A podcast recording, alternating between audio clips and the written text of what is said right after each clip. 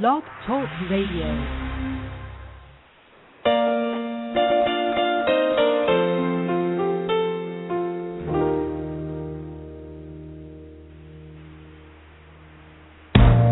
I can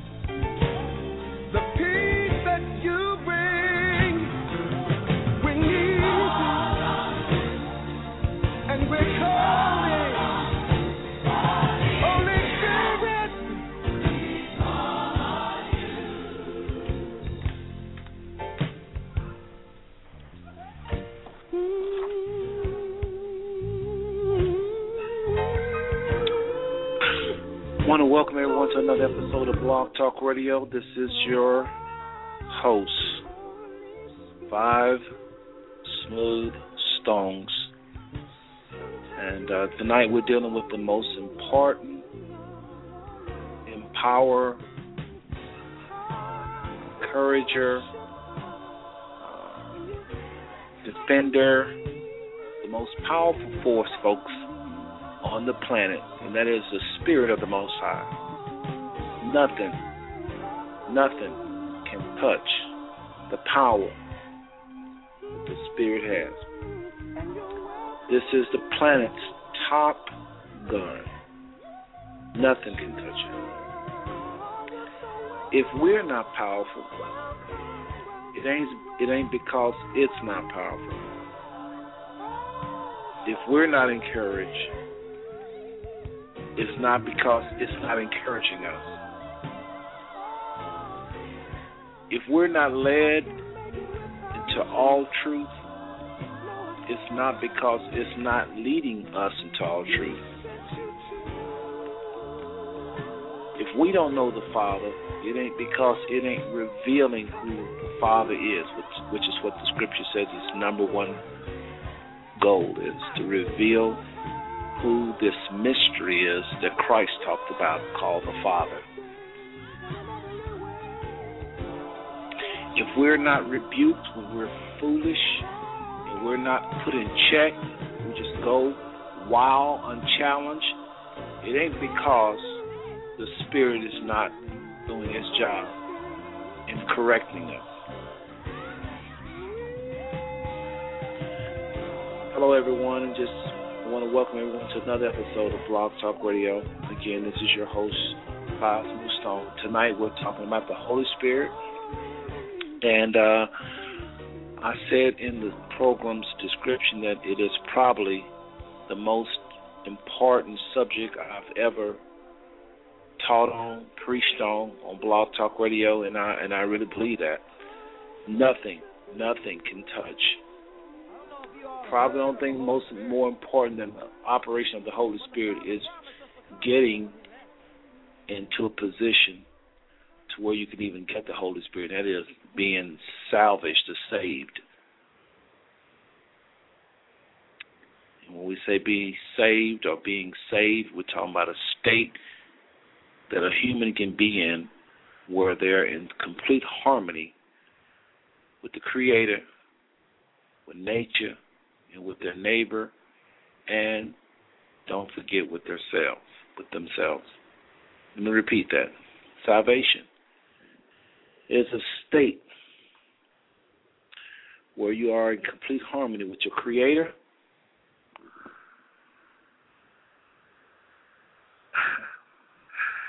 And I mean that's important to be in, in, in harmony with the Creator. It's easier said than done, but to be in um, complete harmony with the Creator, with nature, with your neighbor, and with yourself. And uh, that means obeying the laws of the heart. We talk a lot about commandments and statutes, and, but really, all of these ordinances in the Bible. Let me say it another way. Let me say it the way I'm getting it. Scripture says it like this the law the law is for the lawless. That always throw a lot of people off. The law is for the lawless. Like I said last week, when you have a relationship with the Most High, you walk with Him like Moses did, like Enoch did, a lot of the prophets did. You don't, you need the law, don't get me wrong, but these gentlemen walked so close to the Most High, they knew Him. So if you know somebody, why do you need a book telling you what that person desire? You know how to not offend that person because that's your friend. You walk with them all the time. Y'all getting what I'm saying? The law is for people who don't have a relationship with the Most High. Yes, Moses came down with the Ten Commandments. But you ever ask yourself, how did Moses please the Most High before he even got the Ten Commandments? Because he already knew what the, what what offended the Most High. We make this thing so complicated. We make it so complicated. Scripture talking about person who was without the law, and just before I uh, move on too fast, that's First Timothy one and nine. First Timothy one and nine. Real quick, let me read this, and then we'll talk about the one who had an ordinance, had the commandments wrote on their heart. First Timothy one and nine. That's what I want to talk about real quickly here. It says, knowing this that the law is not made for a righteous man, but for the lawless and the disobedient, for the ungodly and for sinners, for unholy and profane, for murderers of fathers and murderers of mothers, for man, for manslayers. Goes into verse 10 saying, For, whoremong- for whoremongers, for them that defile themselves with mankind, for men stealers, for liars. For, this is this is who the law is for. It's not made for a righteous man, for liars, for perjured persons, and if there be any other thing that is contrary to sound doctrine, according to the glorious gospel of the blessed God, which was committed to my trust. Paul was just sharing here with Timothy.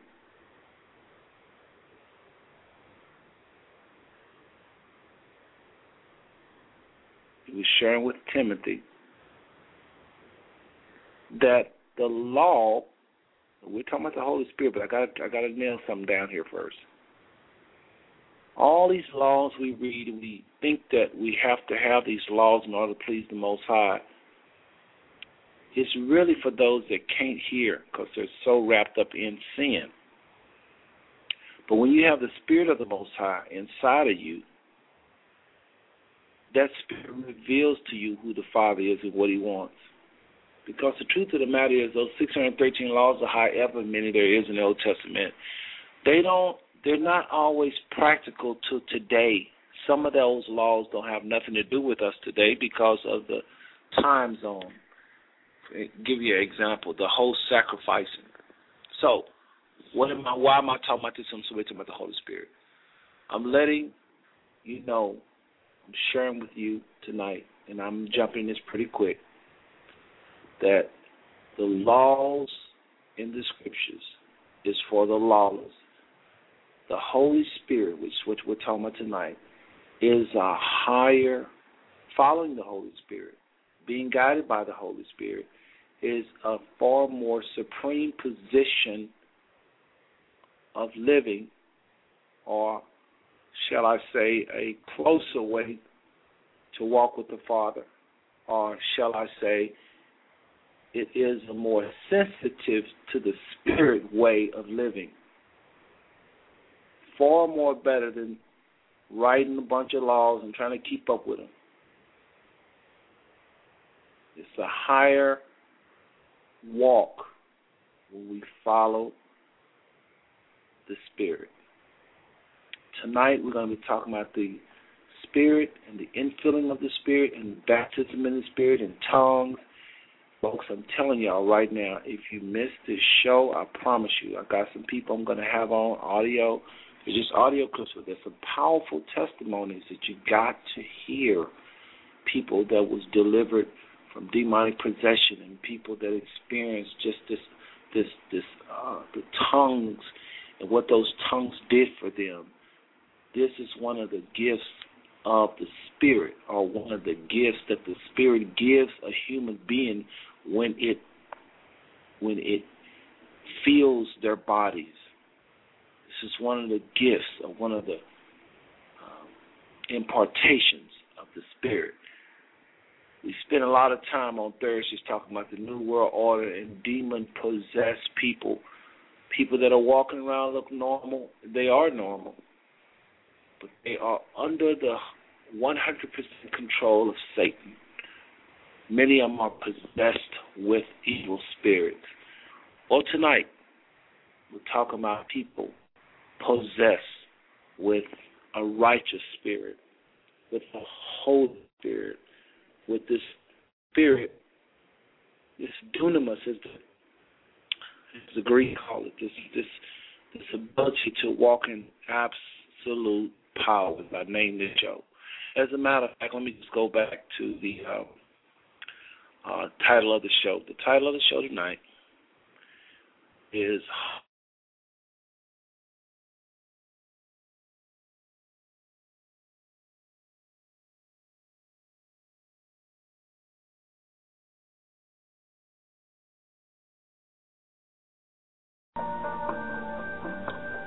Can I have your attention, please? This is a pre recorded message I have been disconnected from Blog Talk Radio. I'm trying to call back right now. I've created this message for times as these. So please be patient. I'm trying to call back. Again, we've been disconnected, and uh, I am trying to call back. All right? Thank you for your patience.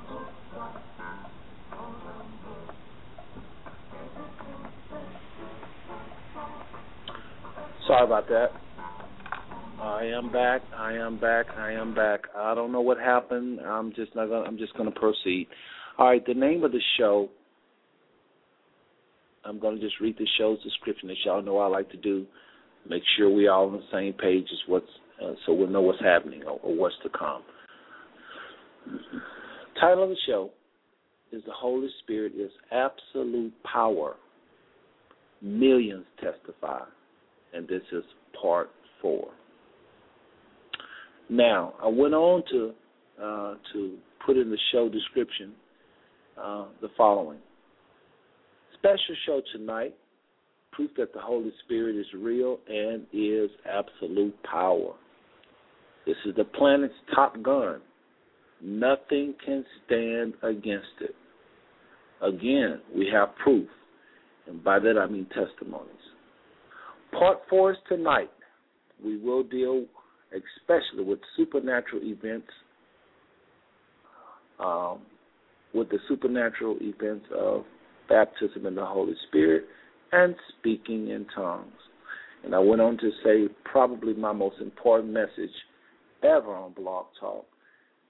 And then we went on to say Acts 1 and 8 says, Be ye, but ye shall receive power after the Holy Ghost is come upon you. Again, and repeat that. Acts 1 and 8 says, But ye shall receive power after the Holy Ghost is come upon you.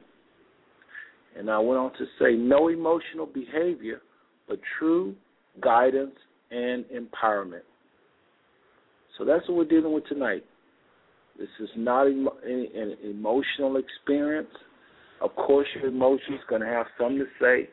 You might cry. You you know you may do some things physically where emotions involved, but that don't mean because people emote in some way or another with their emotions that the experience they're having is not real. Let me say that again. When the spirit does things with human beings, the emotions sometimes will have something to say about it. They may cry or they may scream over what's happening to them spiritually. They may feel like running. They may feel like jumping. They may do something in the way of emotions. But that does not mean that something is not happening to these people in the spiritual. Tonight, we are talking about the planet's top gun. We're talking about a power that is so real. There is nothing on the planet more powerful than the Most High. We know that, right? Well, if the Most High Spirit is upon the earth, then for sure nothing, nothing can come close to it. So this Spirit was sent down to the earth according to Scripture. Messiah return home. Now I know a lot of people don't believe in none of this. But you gotta ask yourself this question, my friend. Those of you that are so intelligent, you think so far above us. I don't know what you want to call these holy rollers or whatever you want to call it. All types of names for people that believe in the Holy Spirit. But those of you that are so intelligent, you analyze and and uh, into, in, intellectually just explain the way this whole experience is a bunch of emotionalism. You've got to explain the gifts of the Spirit.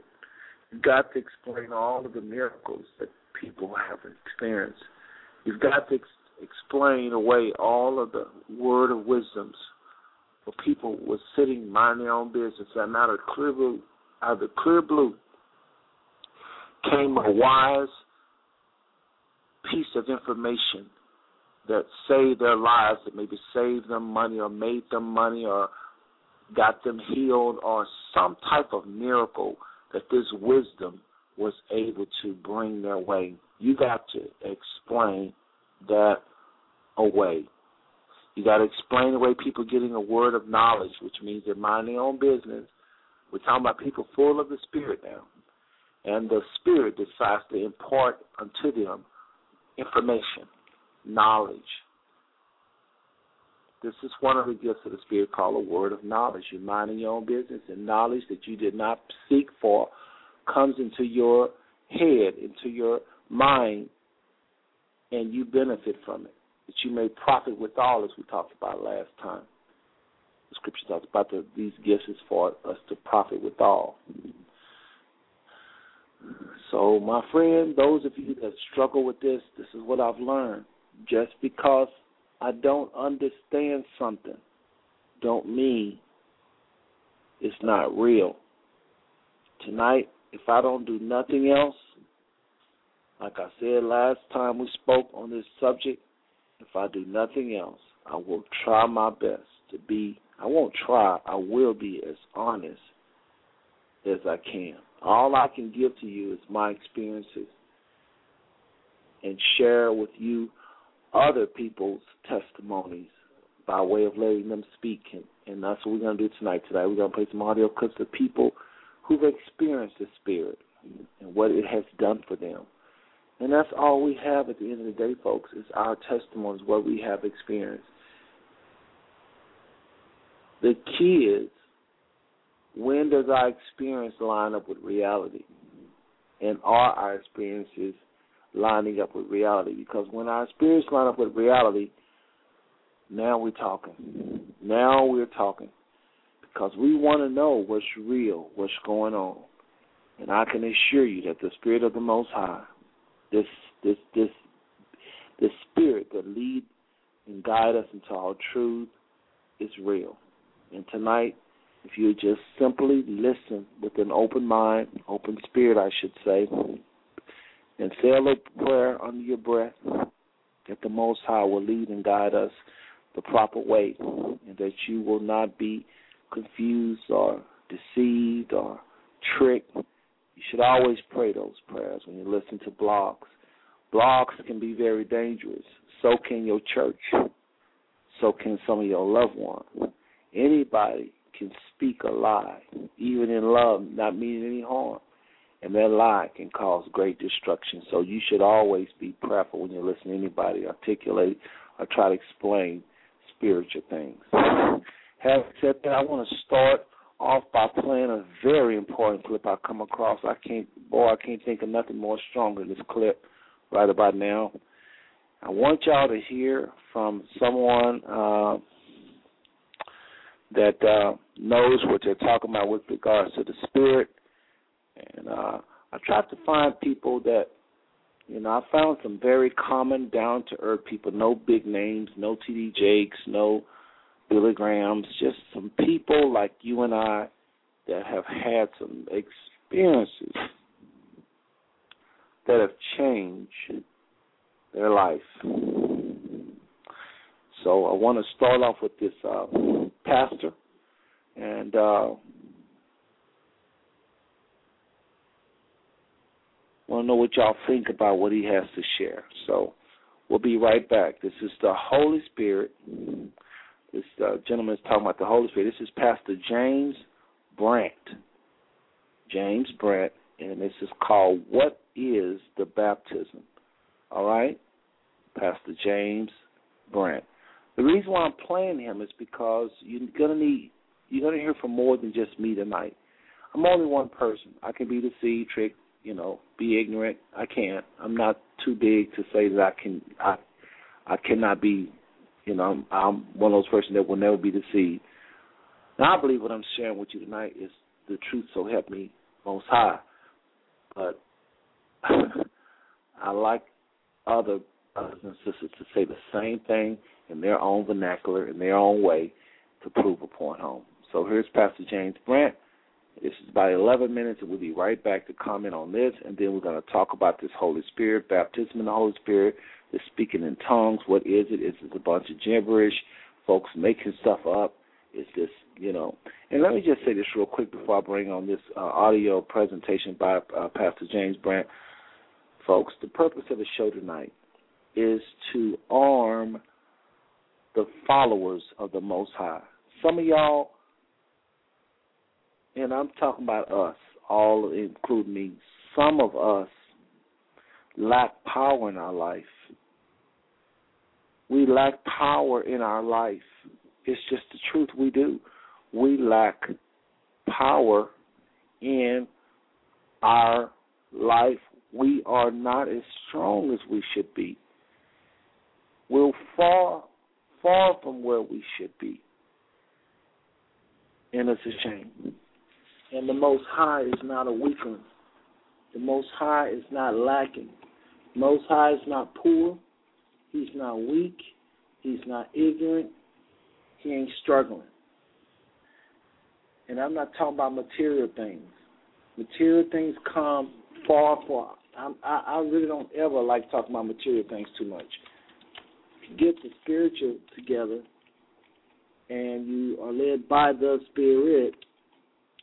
Bible says all these natural things will be added. So I'm not talking tonight so much about spiritual, I mean natural things, as I am talking about spiritual things. But I'm not avoiding natural things either, because if you get the spiritual things and we submit to the Most High like we're supposed to, there is no poverty in the kingdom of the Most High. Just to give you an idea of this Holy Spirit, then we're to bring on Pastor Brad. I'm to go through this. I'm to name just some of the things the Spirit is supposed to do. Okay? This is a long list. I'm not going to name all of these, but listen to this, folks. The Holy Spirit is real. It leads and guides us. Did y'all know that it leads and guides us? Don't you need a leader and a guider and, and someone to guide you in your life? Of course you do. I don't care how grown you think you are. We need to be led and guided in and out of this maze, this wicked maze. Very wicked people out here. The Holy Spirit speaks in, to, and through us. It speaks in, to, and through us. It gives us power to cast out devils. It releases this dunamis, this power. It anoints us, giving us the authority to do this, that, and the other. The Holy Spirit comes upon us and empower us to speak in tongues. The tongues is a secret language. The Bible said it over and over again. We speak in a language we don't understand, but the Father understands us. The Holy Spirit uses our body to create this quick communication with the Father, and it intercedes for things on this earth that need to be done. The Bible says you don't know how to pray as you ought, but the Spirit comes on you and it knows how to pray. That's your Bible. It baptizes and fills. And we'll go over these scriptures later on where these are found. I'm just naming some quick little uh, things. We'll talk about where it's found later. Y'all going to get your pen out. It's a lot of scriptures we're going to go over tonight. It baptizes and fills you up. Okay? It leads you into worship of the Father. Okay? Watch this. It comforts us. It heals us. Heals our heals our body and our minds. It gives us peace It gives us those 12 gifts of the Spirit gift of word of wisdom, word of knowledge, uh, gift of prophecy. You know, it helps us interpret the tongues that go forth. I'm telling you, folks, we need power. We need a real, real, I mean, most of us could use a real electrifying reality of God. We just are not persuaded. We don't believe strong. We believe today, doubt tomorrow, believe today, doubt tomorrow. The Spirit also enables us to live a holy life. Bible says in Romans 8, 26 and 27, it makes groans inside of us. Did y'all know that? Groans and it prays and intercedes for us. That's Romans 8, 26 to 27. It is a sword, Ephesians 6 and 17. I'll tell you, we'll go to scriptures a little later, just naming some of them here. The Holy Spirit, the, one of the major things is it produces fruit in our lives, the fruit of the Spirit love, joy, peace. Who wouldn't want that?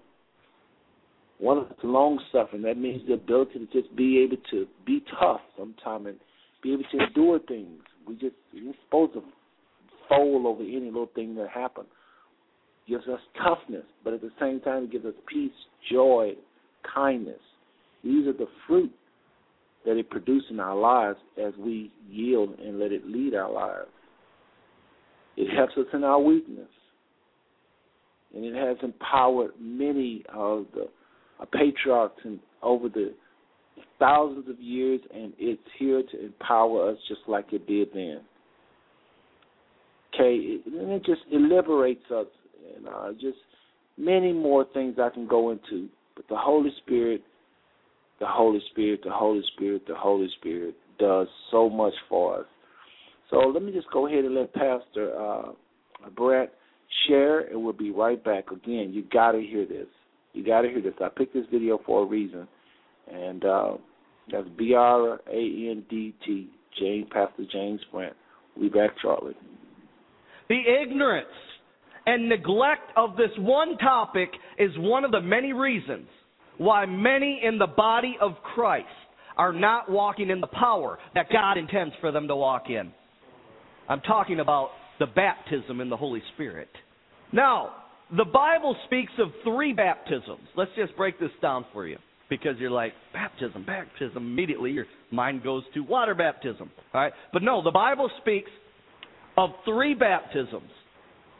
All right? The first one is when you got born again, you were baptized into the body of Christ.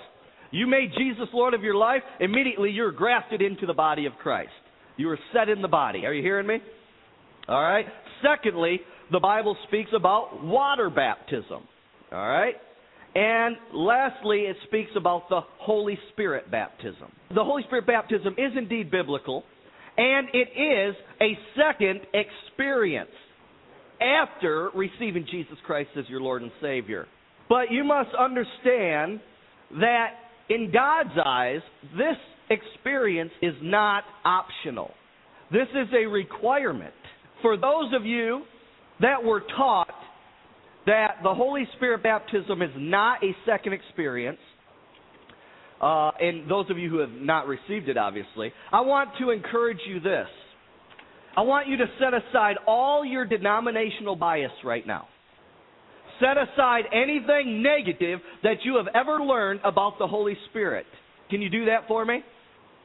Just set it set it aside. And I want you to honestly take a look and consider at the evidence that I'm going to put in front of you today from the Word of God, okay?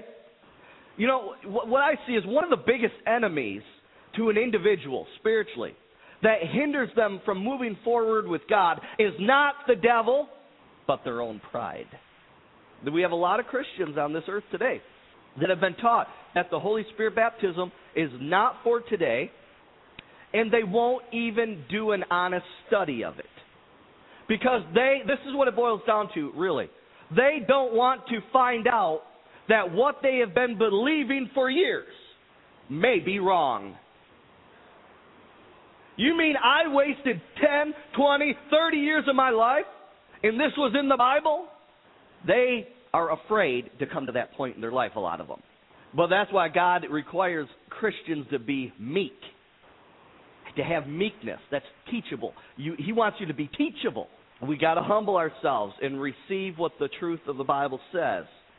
And some will never go any farther with God in their Christian walk because mom and dad raised them in a church that doesn't believe that the Holy Spirit baptism is for today. And frankly, they don't want to upset mom and dad by going to another church. Some people would rather please their parents at the expense of grieving the Holy Spirit. So I want to encourage every person listening to me, watching me, to understand this fact right here. On Judgment Day, you will not have to answer to mommy and daddy, but you'll be answering to God Himself. Amen? So, you got to make decisions that are going to be pleasing to God. And yes, sometimes it's not going to be pleasing to your parents. Right? The Holy Spirit baptism is one of the most fascinating subjects in the New Testament. It was the first major experience that the disciples of Jesus received after Jesus ascended into heaven. And upon receiving this awesome experience, the New Testament church was birthed. And the disciples went forth with explosive power, preaching the kingdom of God, come on, and giving witness to the resurrection of Jesus Christ. And that hasn't changed. What they did back then, we should be doing now. Amen? Amen? So I want to begin by laying a good foundation in your life on this topic. The first thing you need to know about the Holy Spirit baptism is that it was prophesied by the prophet Joel in the Old Testament. Go to Joel chapter 2. And it shall come to pass afterward that I will pour out my spirit on all flesh.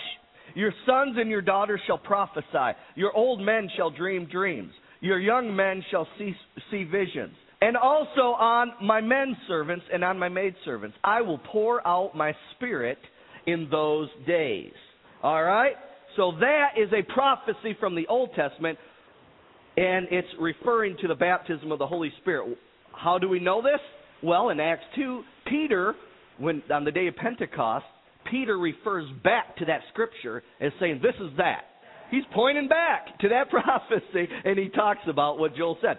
Now, the Holy Spirit baptism was also prophesied by John the Baptist under the Old Testament, under the Old Covenant. Go to Matthew 3:11. I indeed baptize you with water unto repentance. But he who is, who is coming after me, Jesus, is mightier than I, whose sandals I am not worthy to carry. He will baptize you with the Holy Spirit and fire. The Holy Spirit baptism was prophesied by Jesus under the old covenant because he didn't die yet, right? All right, he didn't go to the cross yet. He came to what?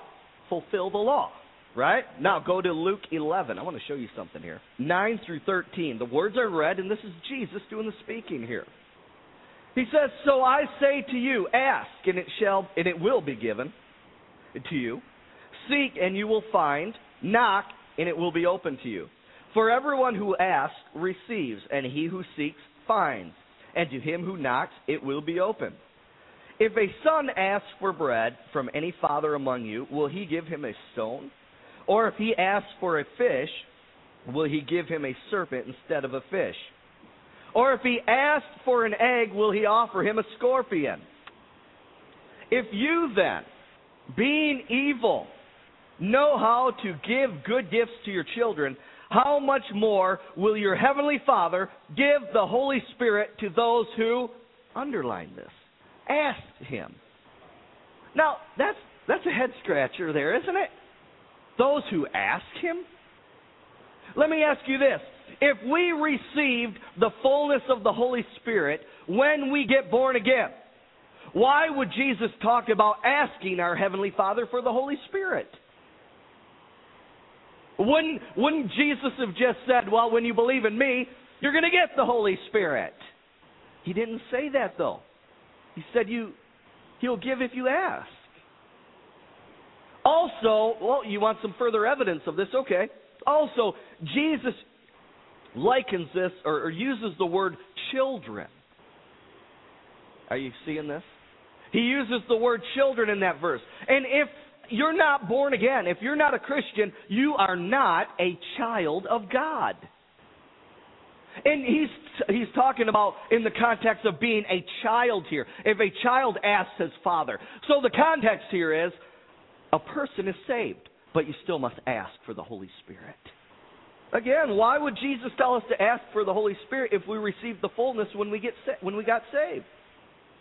The fact is this the Holy Spirit baptism is indeed a second experience for the Christian to receive after getting born again. I got more evidence for you, don't worry. But you can see from these Old Testament prophecies that I read that God was giving the future church, us, a heads up about the Holy Spirit baptism. He was giving us the heads up. I love it. Now, did you know that Jesus received the Holy Spirit baptism? And Jesus is our example. Go back to Matthew chapter 3. Let me show you something here 13 through 17. Listen to this. Then Jesus came from Galilee to John at the Jordan to be baptized by him. And John, the Baptist, tried to prevent him, saying, I need to be baptized by you, and you are coming to me? But Jesus answered and said to him, Permit it now, to, permit it so now for thus it is fitting for us to fulfill all righteousness. Jesus was saying this basically hey, I need to set an example for my future body. Then he allowed him. When he had been baptized, Jesus came up immediately from the water, and behold, the heavens were opened to him. And he saw the Spirit of God, the Holy Spirit, descending like a dove and alighting up. Underline this upon him.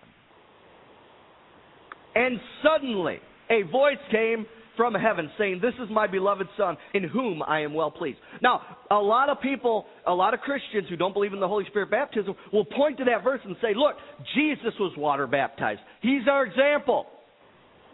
So we have to be water baptized. That's a fact, Jack. Right? But he was also baptized with the Holy Spirit. It said when he came up out of the water, the Holy Spirit came upon him. I want to bring another important point to your attention about this. Before this experience, Jesus did not do any miracles according to the Word of God.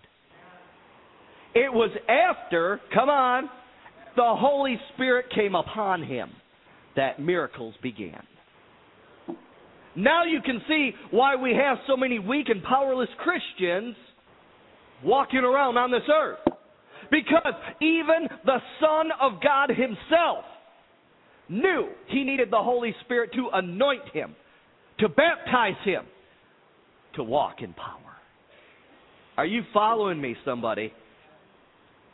Jesus made this very clear when he told us the importance of receiving the Holy Spirit in Acts 1, verse 8. He said, You shall receive power after or when the Holy Spirit has come, there it is again, upon you. That's Pastor James Brandt. Um, couldn't have said it no better. And I'm gonna mix it up tonight because some of y'all think I don't listen to black people. Some of y'all think because I'm so hard on racism that I don't like white people. Some of y'all think all kind of crazy stuff. But then some of y'all know that's all craziness that I love all people. I'm gonna mix it up tonight. That that was a uh, one of our uh, brothers and sisters with a little less pigmentation, but coming out firing that truth just like Christ Himself would. And I agree with every single thing I've heard you do have to ask for it. You know, uh, disciples said, y'all remember the scriptures where the saints ran into other saints and they said unto them, Have you receive the power since you believe? Uh, again, the apostles ran up on some saints, saints talking to saints, and they said, Have you received the power since you believe. Well, if it's one of those things that come automatically, like like Pastor Brent was just saying, why would they ask that dumb question? It comes all in one package, why would they ask? It is something separate. You have to ask for. It's uh, let me just actually get this out for y'all. Hold on a second. Excuse me. Excuse me. Acts 19 and 2. Acts 19 and verse 2. This is what the apostle says to some believers. Actually, let's just start at verse 1 since we're at the top of the chapter. And it came to pass that while Apollos was at Corinth, Paul, having passed through the upper coast, came to Ephesus. And finding certain disciples, he said unto them, They was already disciples, folks. He said unto them, Have you received the Holy Ghost since you believed? And they said unto him, We have not so much as heard whether there be any Holy Ghost. And he said unto them, Unto what then were ye baptized? And they said, Unto John's baptism.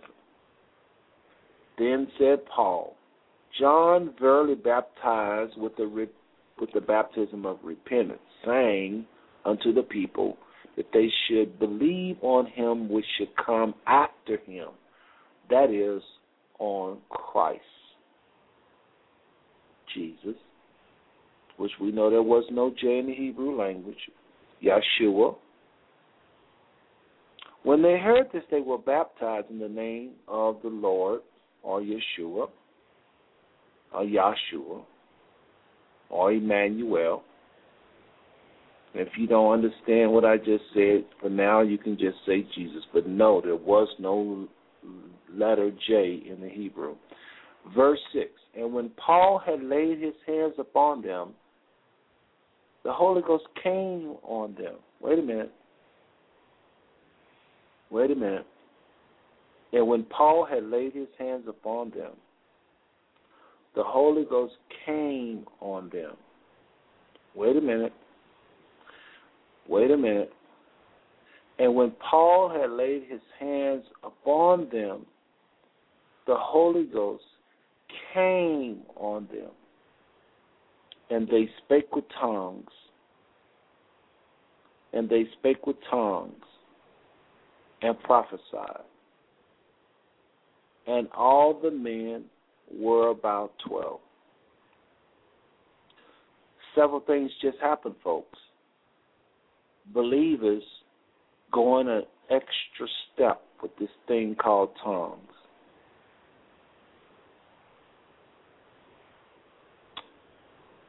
They was asked if they received it, so we know that it's something you will receive. Paul didn't say, "Well, you got it." He didn't say that. He said, "Have you received it?" This is this is what I believe. Let me say it in the way it was explained and showed to me in the spirit. The Bible says that in the book of Acts that when the prophets, uh, this can be found in the book of Acts, just start at chapter 1. Simple and plain.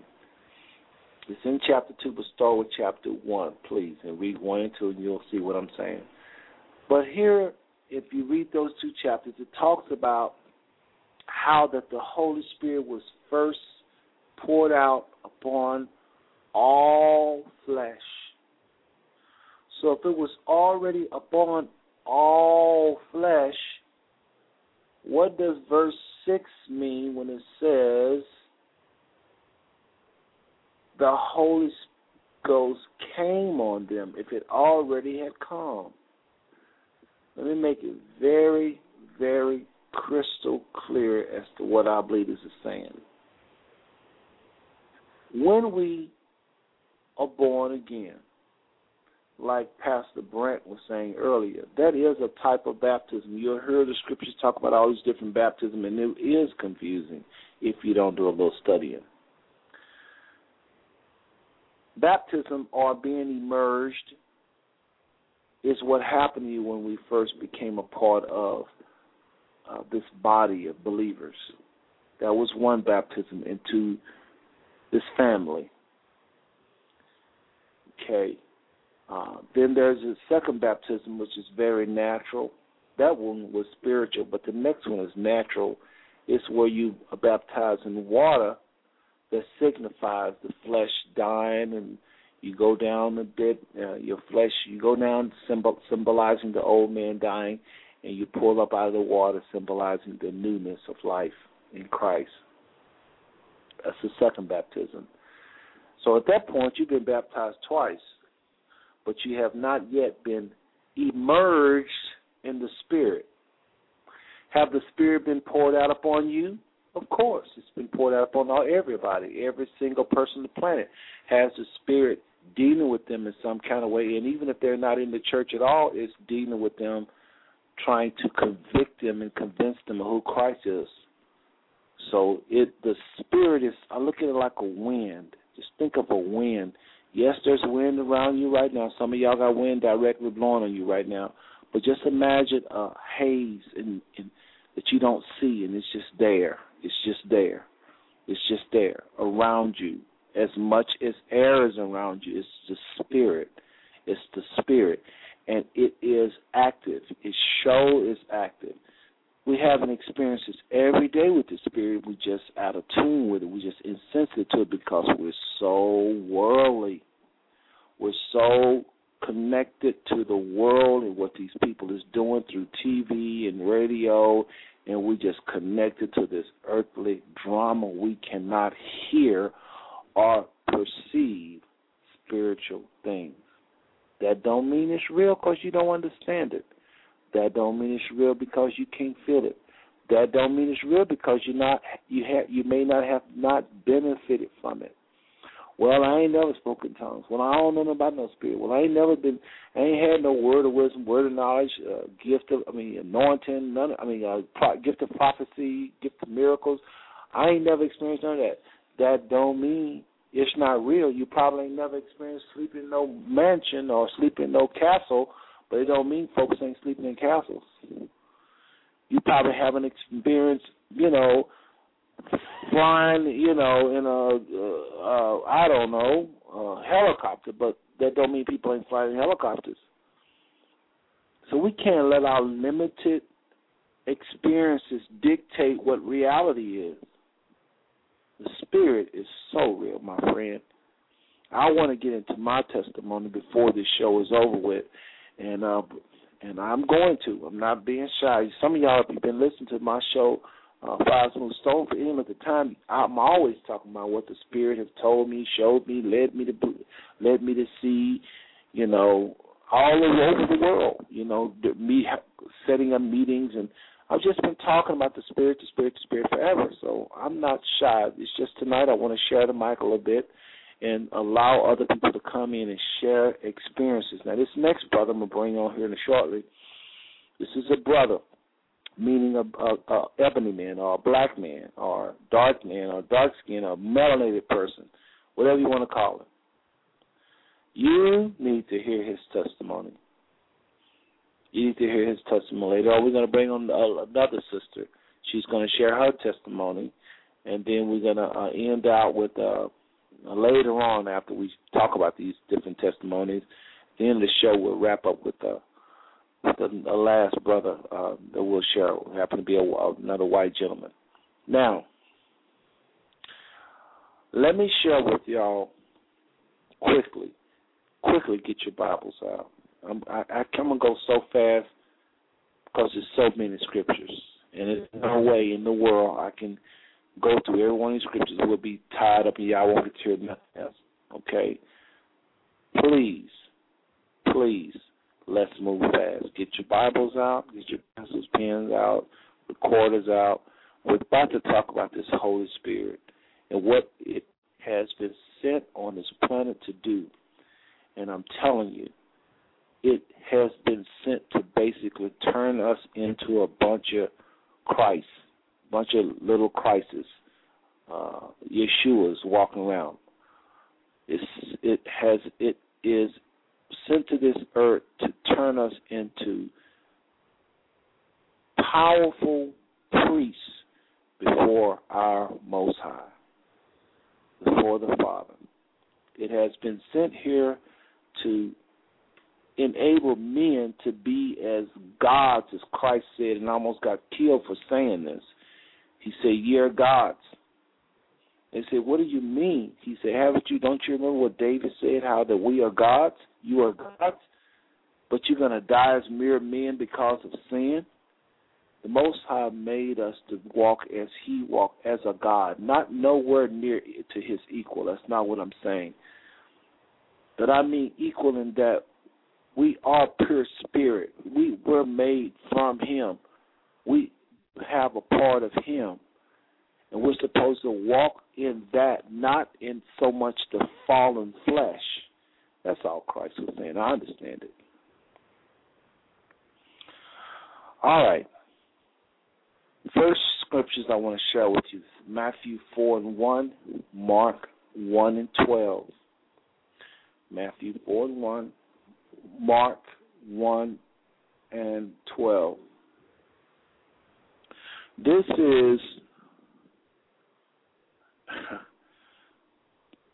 scriptures talking about how the Spirit leads and guides us. Also, Luke 2 and 27. Also, Luke 4 and 1. Also, Acts 8 and 29. Romans 8 and 14.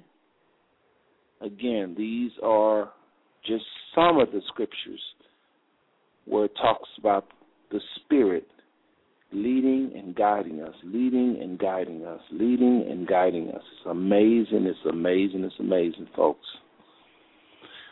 Listen to this. The Holy Spirit speaks through us, in us, and to us. Matthew, hold on, hold on, hold on. I'm sorry, I, I left out some other scriptures. Here's some more scriptures talking about how He leads and directs us. Uh, Mark 13 and 36, uh, Mark 13 and 11, Acts 10 and 9, Acts 11 and 12. And remember, this is recorded. If I'm going too fast, just let on, just play this recording again and write these scriptures down. Also, Acts 21 and 11, 1 Timothy 4 and 1. The Holy Spirit speaks in, to, and through us. Matthew 10 and 20, Acts 1 and 16, Acts 2 and 4, Acts 13 and 2, Acts 28 and 25, Hebrews 3 and 7. The Holy Spirit gives us the power to cast out devils. Matthew 12 and 28. How it releases power to us. Luke 4 and 14. How it anoints us. How it anoints us. This is giving us the authority to do stuff. Luke 4 and 18. Acts 10 and 38. The Holy Spirit comes upon and falls on us. Comes upon and falls on us. Matthew 3:16, Mark 1 and 10, Luke 2:25, Luke 3:22, Luke 4:18, John 1, that's St. John 1 and 32 and 33, Acts 10 and 44, Acts 11 and 15. It baptizes and fills us up. This is good. This is a good one right here. Matthew 3 and 11, Matthew 1 and 8, Luke 1, 15, 41, 67, 316. This is all in Luke. 4 and 1. Then in St. John 1 and 33, Acts 1 and 4, and 5, 2 and 4. This is in St. John now. 4 and 8. Also verse 31. The uh, chapter 6, 3 and 5, 7 and 55, 10 and 47. This is all in St. John. 11, 24, 13, 9, and 52, in 1 Corinthians 12 and 12. Okay, this is just so many. As a matter of fact, what I'm going to do, because I want y'all to uh, get, uh, y'all to actually look at what I'm looking at. So I'm going to post this link in the in the uh, a, a link to just a bunch of scriptures on uh, what the Holy Spirit does for the believer. I'm going to put this in the chat room. So if you're in the chat room, you're blessed. Because all you got to do is click on this link and just save it to your favorite, and you can just research at a later date. But the Holy Spirit is real, folks. This is the Bible. If nothing else in the Word, you can definitely find all types of information about the Holy Spirit and what it is uh, scriptural basis for uh, its functions. And this is uh, actually uh, uh, someone did a very nice write up of 70 functions of the Holy Spirit. I had my own scriptures, and I saw this, and I was like, you know what, I'm going to use this. I mean, because there's 70 different functions, and the scriptures are loaded with. Uh, so there you have it. I just put it in the face in the. Uh, I just put it in the uh, chat room. Okay, so let's go ahead and listen to another uh, uh, um, testimony. We'll be back and we'll cover more scriptures on the function of the Holy Spirit. I don't want to throw all seventy at you, so let's go ahead and listen to another very moving testimony. This to me blessed me more than any of them, and it's not because this gentleman is a, a brother. You'll understand why when I get done. You, when he get done, you'll understand why I say that. I'm sure you will say the same thing that his testimony is just so much. It's just it's just powerful, folks. All there is to it. Check it out.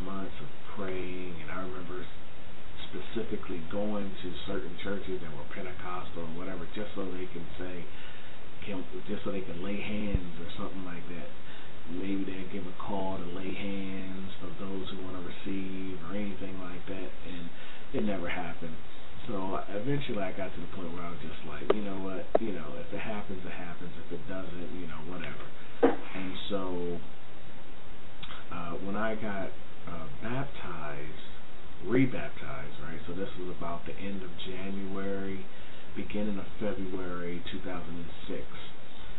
Um, after that point, on uh, March the 1st, 2006, I'm at my job and I get one of those crazy calls from the Lord again telling me to go somewhere. He's like, I want you to go to this church, the church that you like that you visited in New Jersey.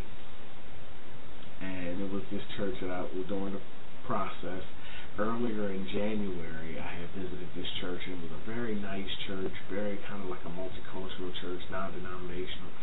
And uh, he was like, "I want you to go to that church." Now this is a Wednesday. There's always these crazy days of the week, right? That he chooses, just like he did a Tuesday for the baptism, right? So he's like, it's a Wednesday. So I'm like, okay. So I was talking to a friend at lunch, and I was like, yeah, you know, I need to go to this church uh, tonight. And they were like, you know, is it a revival going on? Is it, you know, a special service? I was like, I don't even know. I don't even know if they're open or not, you know. You know, after my experience with the uh, baptism, it wasn't no, it, it, it, you know, I don't know who I'm going to run into when I get there. So uh, I looked up on the website and come to find out that they actually have Wednesday night midweek services. So I was like, oh, cool. Okay, so it must be a word that I need to hear or whatever like that. So I go to the place. When I went to the place, the dude started preaching on the Holy Spirit. And when he said he was going to be preaching on the Holy Spirit, I instantly got hyped. Because I was like, that's why you've had me come down this joint. That's why you wanted me to come here. Oh, I'm going to receive today. And I was so hyped. But he's preaching. And I'm already hyped. I'm already like, I'm going to receive today. And it was funny because I was like, God, you're so good you even put it on a date that I can remember because it was March the 1st, right? And I was like, you're just awesome. The whole time this guy preaching, right? I don't know what's going to happen in this place, but I'm already in faith. Now I, I look back at it now, I know that that's why it was easier for me to receive that night because I was I started off already in faith, right? So um, at the end of the sermon, sermon was good he did the normal call. If you need to be saved, you want to give your life to Christ, you want to join the church, come on up to the front. And then he was like, you know what, I'm going to actually do another call. We normally don't do this often, but I feel that I should, we need to do it tonight. With anybody who is looking to be baptized with the Holy Spirit, now you know I jump out my seat right to the front, right? So I get to the front, he says a prayer over everybody that's up front, and then they all t- they take us to the back, like they have altar workers that take you to the back. So we go to the back, pretty nice sized room back there.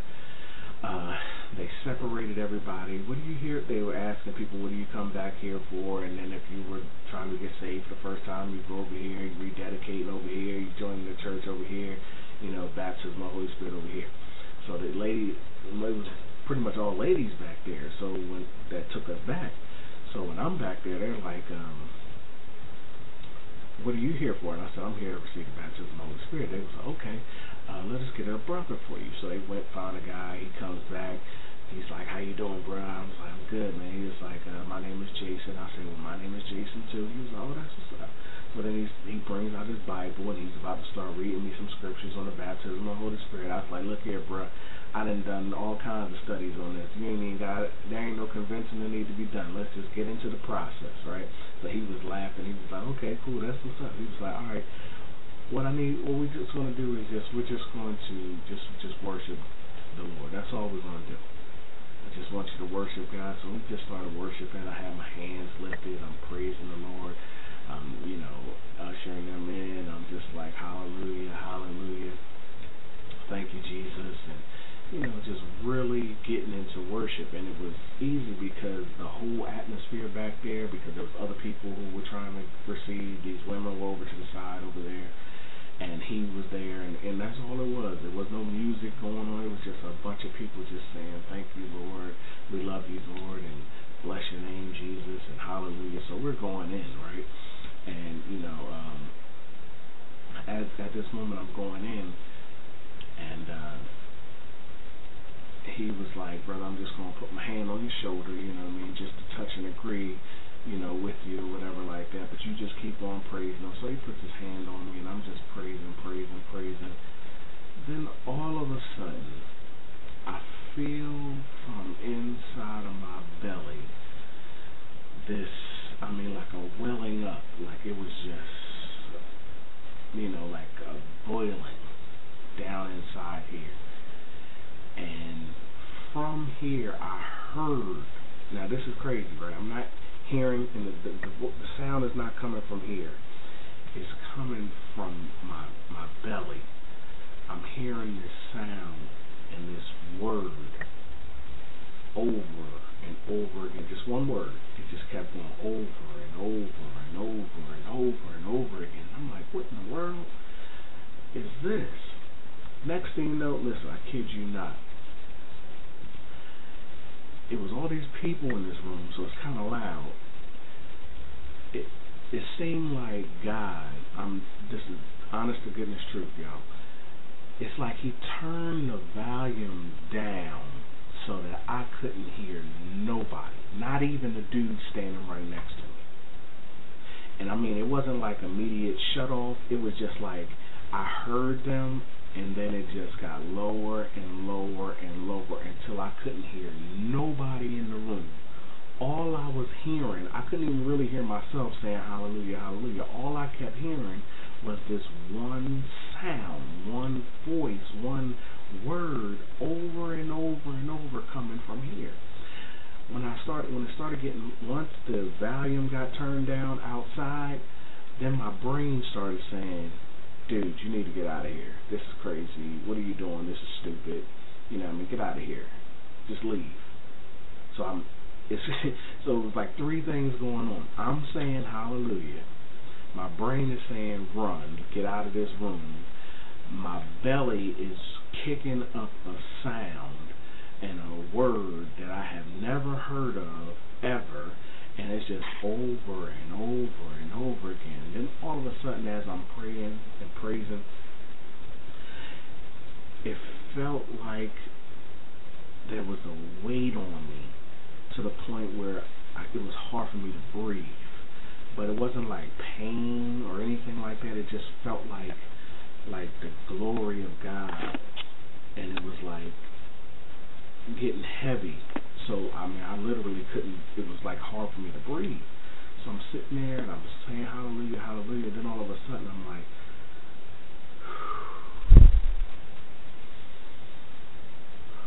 I'm like breathing heavy like that because it was starting to get heavier for me to breathe. And I kept hearing this word, and it started getting louder and louder and louder and loud, coming from here, louder and louder and louder until I couldn't even hear my own self saying, "You need to get out of here." And so I was just like, and it just felt like it was like, "Say it, dummy," you know what I mean? Like, come on, do it. So I was just like, all right. So I just, it was getting louder and louder and louder, and so I said the word. And when I spoke that one word out of my mouth, that opened up the floodgate. I was rolling, tongues, tongues, tongues. I mean, it was just flowing out of my mouth. I mean, it was crazy. It wasn't like, you know, I heard some people give their testimony and they say, you know, they got a word and it was just like da da da da da da da like they were saying the same thing over again. No, that's not my testimony. I heard one word coming from here, but when I said the one word, I started with that one word, but what came out of my mouth was just flowing. I was like flowing fluid. And it was crazy. As soon as I spoke it and I started speaking in tongues, the room like the volume came right back up. Now I was aware of everybody and everything that was going on. It was crazy, but um, it was it was just awesome. And I mean, I'm telling you, I was speaking in tongues for at least 20 minutes right in that room, just flowing, boom, boom, boom, boom, boom, boom, boom, boom, boom, boom. Like, you know, and it was like I was praising and speaking in tongues all at the same time, and I just felt so much joy and and, and just power and peace afterwards. It was just an awesome experience. I told everybody that I knew who was, you know, who who would understand. I explained to them, man, and it was just awesome, awesome, awesome. And I'm telling you, since that point, I believe that that is what unlocked the door to the supernatural in my life there's a lot of things that has happened. You know, I've been getting words of wisdom, prophecy, words of knowledge. You know, cast out the, two demons that I know of. You know, things like that, and all of that happened after the floodgates were open. So I attribute that experience with being my entryway into the supernatural. So Um, I hope this is a blessing to you and has been a blessing to you. And like again, I tell all of you who have a, an experience, share it with the world. You never know who you might be a blessing to. I hope this has blessed you. Peace and shalom.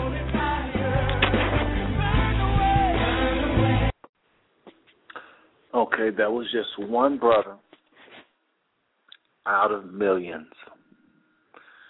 If I got a dollar for every person that I've heard speak along the lines that that brother spoke, I'd be able to pay my rent off probably for the rest of this year.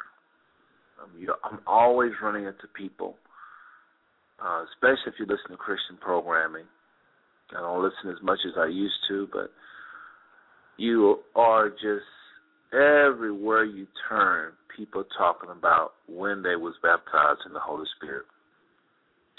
So before I move on another further, let me just tell y'all about the day that I was baptized in the Holy Spirit. First of all, um, that brother that just went off, that was his testimony. Everybody is different. Uh, they all going to be saying the same things. Like you keep hearing the same thing about the belly. The belly something about, and don't forget the scripture: "Out of your belly shall flow living, living waters." Lots of references in the scriptures to the belly and the Holy Spirit. But let me talk about. I don't want to be presenting people on this show and not talk about my experience. Now, y'all have heard me talk about it to death, but there are some some of those that haven't heard me talk about the initial uh, feeling. Maybe some of y'all haven't. You may have heard the different things they've done, but I want to talk a little bit about uh, tongues with me personally, my testimony, Brother Seth. First and foremost, my mother was on the show, she would talk about when my sister and I was first filled with the Holy Spirit of the first the Holy Spirit coming upon you as the people have shared tonight at the age of seven and eight. Now I'm not gonna lie. At that age, do I remember everything? No. But that was the initial according to my mother. We was filled while we was it actually started off with us playing, playing church a lot of times kids will play church and then they'll get serious and things happen. Y'all know, some of y'all know what I'm talking about because you did it. You start off playing and you get serious because, you know, this thing is real, you know, and, and the kids are not exempt. If you started praying to the Most High, even if you did start off playing, but then you get serious and you start praying to the Most High, He will bless you. But let's talk about the times I do remember. I attend churches where you are often asked to worship the Most High and allow the Spirit to take over. I hear that all the time in the churches I attend. I have actually been on the, in the pulpit, and I've been the one encouraging. excuse me, excuse me. I'm so sorry, but I just had to get that out. I've served in the capacity of minister, and I've actually been the one asking the people to open up to the Spirit, let the Spirit use them, et cetera, et cetera. But I've had hundreds of encounters of the Spirit moving inside of me and speaking through me and, and coming upon me and empowering me and giving me a word of knowledge or a word of wisdom or discerning of spirits, evil spirits uh, dreams, talking to me in dreams, talking to me in visions, um, the whole revelation of the Israelite thing that we talk about, the five smooth stones that I talk so much about. Uh, this is something that I believe that was revealed to me by the Spirit, by the same self same Spirit we're talking about tonight. So when you talk about uh, uh, the Spirit, I'm no stranger to it. Uh, but let's do this. Let's talk more about the tongues. The tongues. Now, the initial spirit coming upon me, like I said, this happened when I was eight. But oftentimes, since in my adult years, because on June 4th, 1979, as a senior in high school, I rededicated my life to the Most High and started following Him as an adult. Up until from eight up until that time, just in and out, just like any other father son relationship, halfway, you know, walking with him, didn't really understand the whole thing, you know, scared to go to hell, relationship based upon of uh you know, using the using God as a fire escape, just don't want to go to hell like any other teen. But didn't really understand who he was and this and this great love he had for humanity. Just didn't get it. But on June fourth, nineteen seventy nine, I gave my uh, heart completely to the Most High. Started walking as an adult, and this is when the journey started for me. You know, and I began to allow the Holy Spirit to come into my life and, and, and operate through my body, and and I had moments just like up to this very second talking to you, where I yield more than days where I don't. And I know that's kind of embarrassing because as a believer, once you experience the peace that the Holy Spirit brings, like the brother was just sharing his testimony, one would wonder why would you ever not submit if it's so good, if it gets you high. It's kind of like a high. If it if it does does all these things for for you, why would you live any less? Well, that's just like saying why do people who know that healthy food is best best for them. Why do they eat junk food? Or people that know that if they love their, you know, get into their wives and treat their wives right, they have a better marriage than if they half step. Why do why don't they treat their wives like gold? You know, it's like you know, you tell the father if you know that to spend quality time with your daughter and love her and do this, do that, do that, she'll be a better child. Why don't pe- people don't do it? Why do any of us not do things that we know is what's best for us? It's because we live in a world that's full of worldliness and, and it's a war. That is the war, my friend, keeping us out of the presence of the Most High. This is what Satan wants us to be mediocre, you know, mediocre believers. Just just yeah, we believe in the creator, but just don't walk in any of his power that he has given us. It's not an excuse. It's not an alibi. It's just a reality that I'm sharing with you why people don't walk in this all the time. Anything of this value, talking about the Holy Spirit and what it does for the believer, what it does for us, anything that's powerful is going to come with a price. You've got to live a life sold out to the Most High. You've got to live a life sold out. What do I mean by sold out? Scripture talks about pulling out every thought that exalts itself against the Most High. We're supposed to literally check every single thought that touches the mind. We're supposed to send it through like a quarantine. We're supposed to quarantine every thought, pulling it down and seeing if it line up. I know that sounds very crazy what I just said, but that's what it says. We're supposed to be in control of every one of our thoughts because no, you cannot sin. It starts off a thought.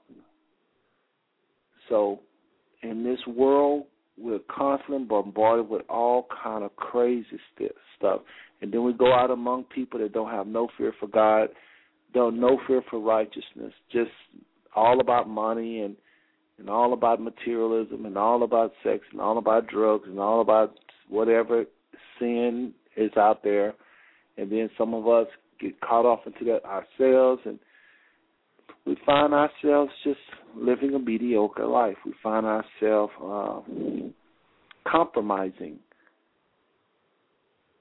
and living a second-handed life.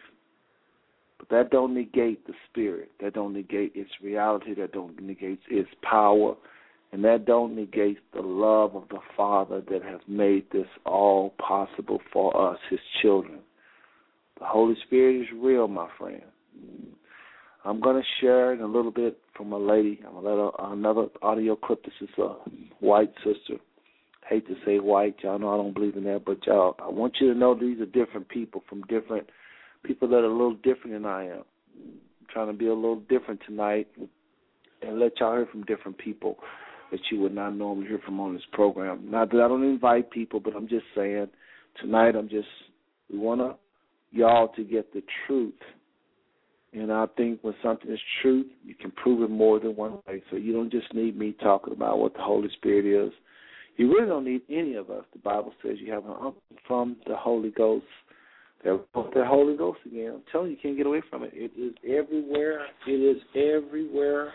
It is just empowering us and leading us and guiding us and, and, and warning us and, and revealing who the Father is. It's just everywhere. You just can't can't get around the Holy Spirit. But there is a scripture that says that we have an unction, have an unction from the Holy Ghost, and need not that any man should teach us. Says you have an unction from the Holy Ghost, and you need not that any man should teach you. Now it's First John two and twenty. First John two and twenty, and this is the way it actually reads when you look it up in the scriptures. This is from the King James Version Bible. I think I have quoted this scripture on every single one of these shows with regards to the Holy Spirit. But I want y'all to just know that it's here, okay? Uh, let's see here. King James Version Bible says it like this. Okay? Uh, let's pull it back up here. I love the fact that we're on the internet, so everything is right here at your fingertips. But if you have your Bible, go ahead and flip over to uh, 1 John 2 and 20. If you don't already have it, 1 John 2 and 20. But ye have an unction from the Holy Ghost. Oh, it says the Holy One. Same thing, Holy Spirit, Holy One, Holy Ghost. It's the same thing. So, folks, don't get it mixed up. Don't flip out. It's talking about the same thing. Holy Spirit, Holy Ghost, Holy One. But ye have an unction from the Holy One. And ye know all things. If that don't make you shout, I don't know what will. For those of us that have asked the Spirit into their life, now, again, well, I'll say that. I'll talk about that in a minute. Verse 20. But ye have an unction from the Holy One, and you know all things. Okay, there's one scripture that talks about you need not that any man should teach you. And uh, let's let's pull that one up right quick, and then I want to make a point about this um, tongues. Does everybody speak in tongues? And I want to address that. I want to address that because there's some people preach that this is the proof that you have the Holy Ghost with the tongues. I don't believe that. I think it's proof that the Holy Spirit has complete control of your body when the, when you yield your body 100%. Yes, I do believe you're going to have to speak with tongues. If you're not sitting up there with fear, like a lot of Baptists, I'm not picking the Baptists, but they talk so heavily against tongues. The Baptist Church have taught many millions of people so many lies about the Holy Spirit. Baptists do a wonderful job in lots of areas, much better than some people do. But in this one area, they have dropped the ball big time. They have taught millions of people against tongues and the whole uh, baptism in the Holy Spirit, this emerge in the Holy Spirit. That's what baptism means, to be merged. They have taught people against the baptism of the Holy Spirit or to be immersed in this Holy Spirit and they talk to speak against tongues. I think the reason why you see so many cases in the Bible where, you know, you'll see somebody lay hands on the saints and they begin to speak in tongues. This person see the Holy Spirit, they begin to speak in tongues. And this is where you get the doctrine of well, that's the proof that you have the Holy Ghost. But if you look real close, it's not quite true. That's not proof you have tongues. That's just proof that the Holy Spirit had complete control of your body. I think when you have complete control of your body, it will you will speak in tongues. That means you're somewhere like the brother was that just spoke, uh, gave the testimony. He didn't have no fear. He didn't have no anxieties. He just simply say, basically, here I am, and he just let go. He fought there for a while because he kept feeling this thing turning in his He says his belly. Many people say belly, but I don't think it was his physical belly. It's a spiritual. He might have thought it was his real belly, but most people talk about belly. But if you listen to them, they're not talking about the stomach. It's like a spiritual thing. You know how hard spiritual things are to talk about sometimes in the natural. But anyway, he felt this thing going in his spirit. He let go all of his fears and anxiety, and he gave into it, and he began to speak. Anybody that do that, give up their fears and anxieties, and, and say, "Father, here I am," and ask for this Holy Spirit that's already been that's already been dispatched. It's already, like I said, it's just like a wind. It's just like a the air we breathe. is like a, a haze all around us once we just simply yield our members to it, it can use your body to speak in an unknown language. The scriptures, the Bible is full of scriptures addressing this unknown language, how that when we pray with this language, we do not understand what it is. We do not understand what it is and you actually have to have the same spirit to move on somebody else to interpret. Most of the time, it's not even to us, it's to the Most High. But sometimes the same spirit will take over a body because we give it control. It don't just take over. I should should word that different, but it will yield our body to the spirit, and it'll speak through our mouth to through to the church.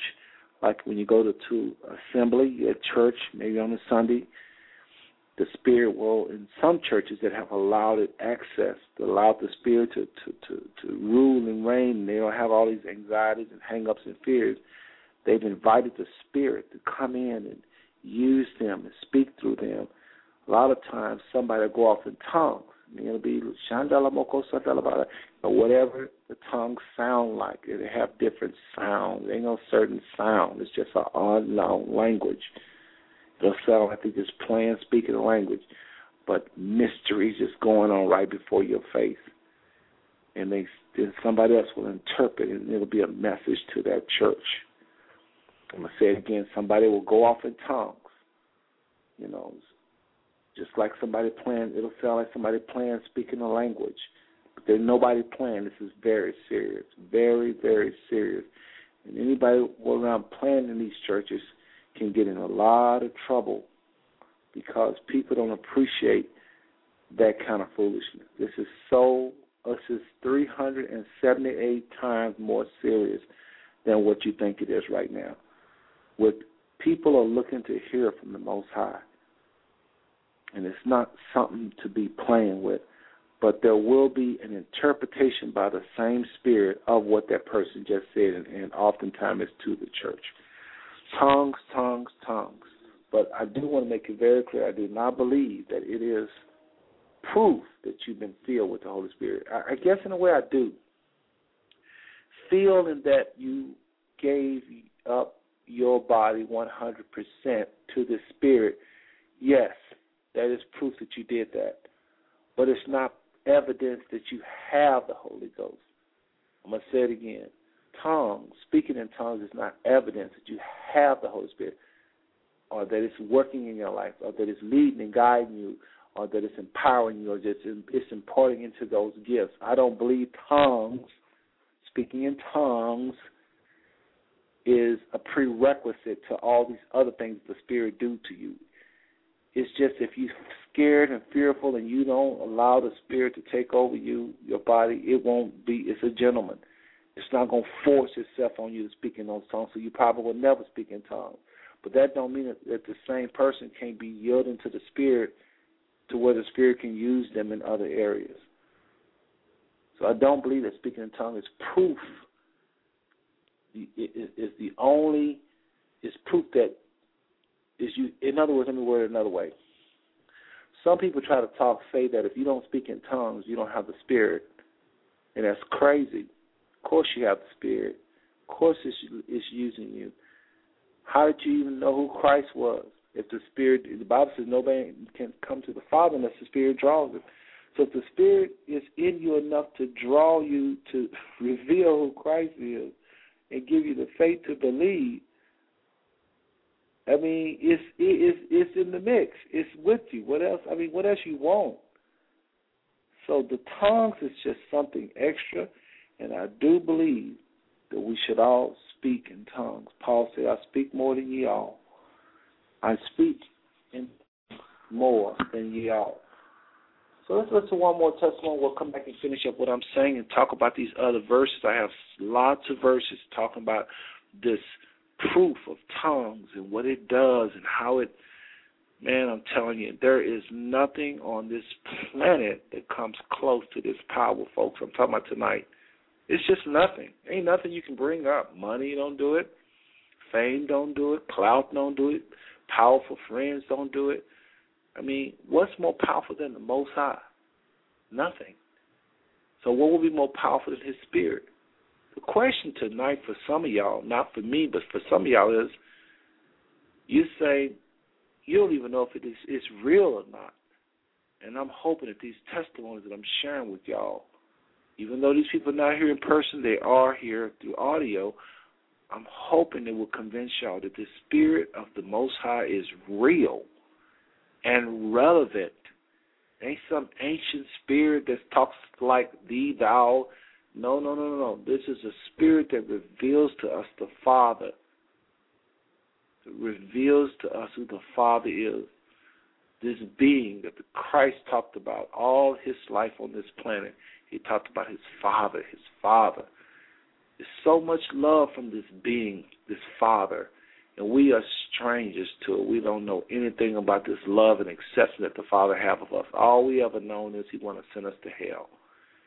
And this Spirit is here to teach us many more things about this being called the Father. So listen to this powerful, another powerful testimony coming from a sister, happens to be white, sharing about her testimony. Now she's going to mention a few things I don't agree with. Like she said, uh, ninety percent of all movies are junk. I don't believe that ninety percent of all movies are junk. I think a lot of movies out there you can learn from, but I do think most of the movies out there are junk. Close to ninety, maybe eighty. Uh, but she says that, and she also says that uh, at some point she was begging Jesus to deliver her. She might have been begging Jesus to, to, to might have been begging Jesus to deliver her. Well, first of all, Y'all know there wasn't no J in the Hebrew language, so she couldn't have been saying. I mean, his name is not Jesus, but I I understand what people are saying. I I came up on that name. I'm to always understand people that use it, but I do try to share with them as I come across people that use it. That you know when it's time in a in a proper manner, and I hope y'all understand my doing it now. That when people's on the show and they talk about Jesus, this Jesus, that I understand they're talking about Yeshua of the Messiah. Okay, simple and plain. But so I guess I'm saying so some of y'all that are learned now that you won't look down these people. Get past what they're saying and listen to who they call on. They call on the Son of the Most High, and they're calling on the Father that sent on this Son. So hear that versus the lady saying Jesus this, Jesus that. Okay, let's let's be wise, wise. Some of y'all just learned this stuff yesterday anyway check this out. Very powerful testimony. How she talks about demonology. This is going to be different for some of y'all. Just check this out.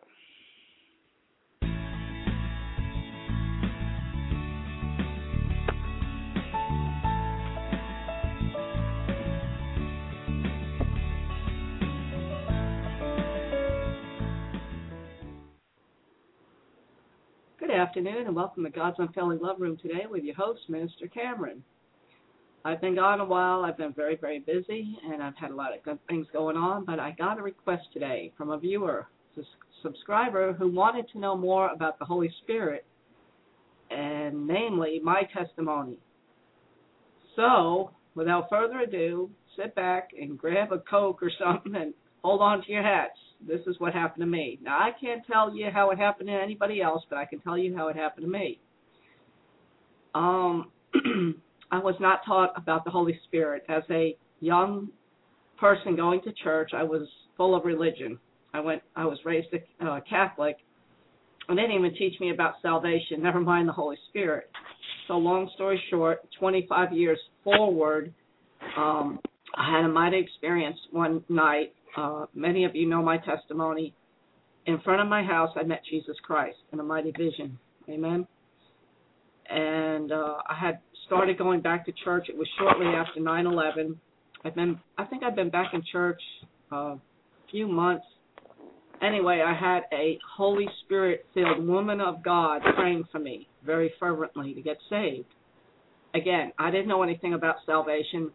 As a matter of fact, I knew I was on my way to hell and wasn't real happy about it, but I didn't know you know, I thought that's it, you know. So I'd go to church, you know, the sweat would come down. I was like, oh, geez, I wish he'd be quiet about this hell because I knew I was going there. Somehow, you know, God was letting me know you're going, and I didn't want to go, but the pastor never told me about salvation.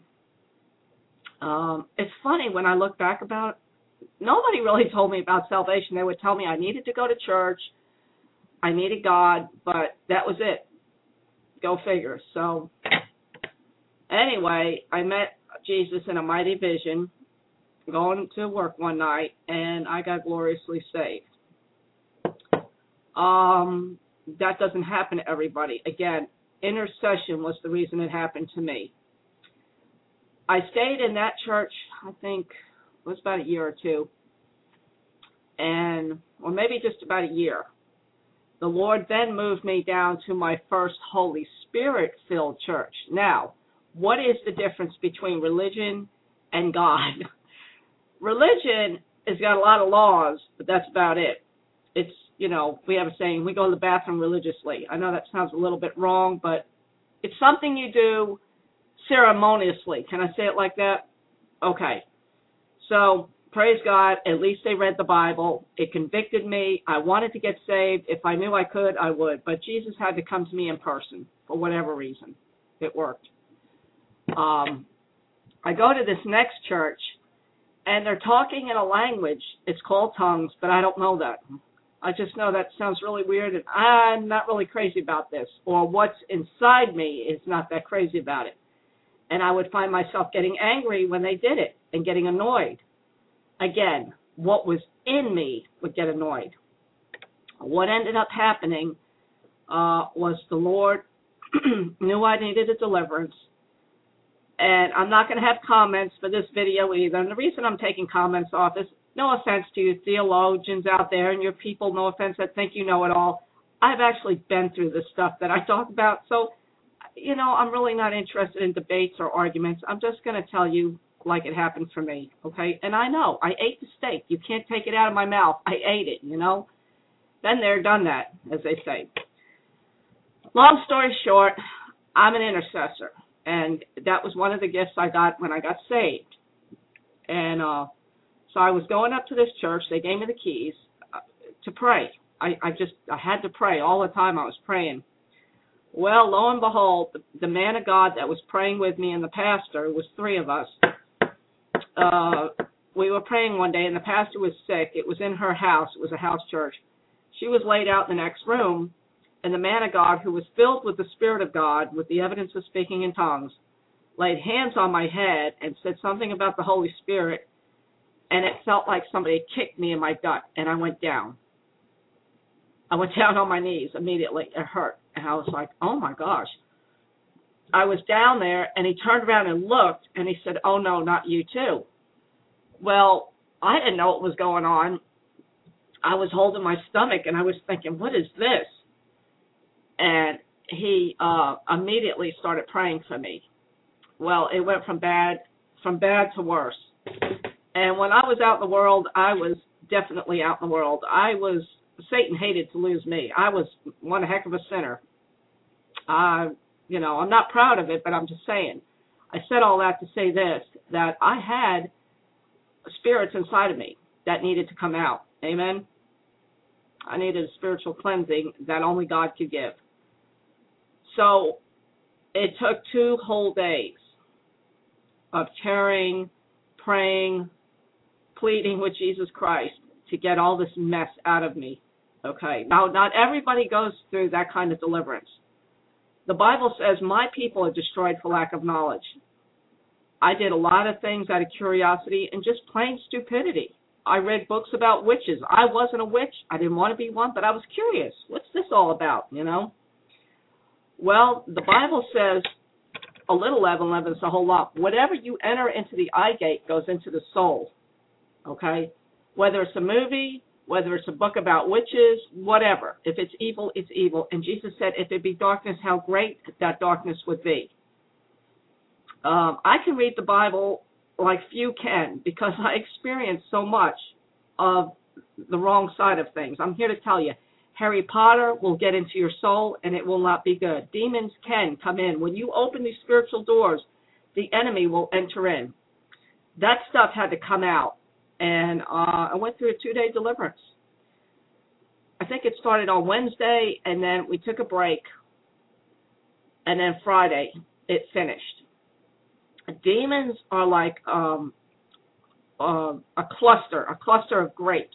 You have your um, main one and then a bunch of little ones, okay? And God showed me all this. I got a whole bunch of books about it because after I went through all that, it you know became very real to me, and I knew it was real, and I wanted to know more. I was angry that I was so stupid, and you know it hurt a lot. I I wouldn't wish the pain I went through on my worst enemy. Like I said, not everybody has to go through this as a matter of fact, I know not too many have gone through a two day deliverance, but I did. When I finally got the Holy Spirit with the evidence of speaking in tongues, again, the man of God fasted and prayed for me for two days. It was about close to probably eight, nine hours, about four hours a session. I had to be willing to go through it. Okay, you talk about a threshing floor. Uh, basically, that's what it felt like. It felt like my whole body was being threshed. Okay, the demons were fighting. Jesus was fighting for me. The demons were fighting back, and I was caught in the middle. That's the best way I can describe it. Or maybe like being in labor for close to 10 hours. It is no fun at all. Okay, so don't go near sin. Don't look at this evil stuff like Harry Potter and Lord of the Rings and whatever that gar 99% of movies out there are garbage. Don't don't look at that stuff. It's entering into your soul. It's wrong. It really is. So when the last, uh, what they call the strong man came out of me, um, then the man of God uh, laid hands. How do I know? Well, you just kind of know. After nine hours of getting delivered, you know, you know when it's gone. And I did, I did vomit. Uh, the last one came out. As a matter of fact, we had to bless the water. The water went in because somehow, some way, this demon was trying to set my gut on fire. Again, if you've never experienced anything like this, you may or may not believe me. Really, no offense, I don't care. I know what I went through. It was real, and I wouldn't wish this pain on my worst enemy. It came out in two parts. It was gone. I stood up. I was like, praise God. I, you know, you just know when it's gone, it's gone. Then the man of God said, okay, let her be filled with the Spirit of the living God, with the evidence of speaking in tongues, and joy and laughter. He did say joy and laughter because I went through so much. I mean, I was literally crying, crying for my soul. Okay, this this is not funny, people. This is very very serious stuff. It's very real. Um, Jesus did it in the Bible, and it's still going on today. Demons don't die. Demons don't leave. They go into dry places and they look for another person who they can enter they whisper thoughts into their minds go do this, go do that. It opens up doors and they enter in. They say, thank you, like the old Dracula movie. Oh, tell me to come on in. Well, guess what? It's not too far from the truth. You invite sin into your heart and your soul. It's coming in. It's coming in. Keep those doors shut. So, anyway, he prayed for me and I got the Holy Spirit. And I started speaking in tongues and I started laughing and uh, I had to touch and agree with him. I was like, "It's God. I I'll take it." You know, I didn't really know too much about the Holy Spirit, but it was great. I felt like I could fly, and I was happy. I was joy filled, and He's the power from on high. He's nothing to be afraid of. Some people are afraid. They're like, I said, you ought to be afraid of the evil, not God. God's trying to help you. The Holy Spirit's like, you're the gun, and He's like the bullet. You cannot fight these demons on your own. The man of God that prayed for me had the Holy Spirit. Okay? You don't want to try to cast a demon out without the Holy Spirit. it wouldn't be it wouldn't be a good idea. Okay. Uh, you don't want to cast a demon out if you got a bunch of sin in your life. It wouldn't be a good idea. Amen. The seven sons of Sceva is a good story for that. Well, let me read you some uh, some scripture that talks a little bit about getting the Holy Spirit. If you go to Luke 11, uh, we'll read one through one through 13. And it came to pass that as he was praying in a certain place, when he ceased, one of his disciples said unto him, Lord, Lord, teach us to pray, as John also taught his disciples. And he said unto them, When ye pray, say, Our Father, which art in heaven, hallowed be thy name. Thy kingdom come, thy will be done on earth as it is in heaven. Give us this day our daily bread, and forgive us our sins as we also forgive everyone who has sinned against us. Lead us not into temptation, but deliver us from evil. And he said unto them, What of you shall have a friend, and you shall go unto him at midnight, and say unto him, Friend, lend me three loaves, for a friend of mine is in his journey, and is come to me, and I have nothing to set before him. And he from within shall answer and say, Trouble me not, the door is now shut, and my children are with me in bed. I cannot rise and give thee. I say unto you, though he will not rise and give him, because he is a friend, yet because of his importunity, he will rise and give him as many as he needeth. In other words, his insistence. Like I said, I tarried for two days. I, I, I tarried. I insisted at one point I told God, you know, I'll die or the or the demons are coming out, but but one thing's going to happen, one or the other. You have to fight for this thing. You have to be insistent. It talks a lot about that in the Bible, faithfulness and insistence. Even in these scriptures, it goes on to say, verse 9, And I say unto you, ask and it shall be given, seek and you shall find, knock and it shall be opened unto you. If a son, verse 11, shall ask bread of any of you that is a father, he give him a stone, or if he ask a fish, will he for a fish give him a serpent? Or if he shall ask for an egg, will he offer him a scorpion? If then ye, being evil, know how to give good gifts unto your children, how much more shall your heavenly Father give the Holy Spirit to them that ask him? Amen.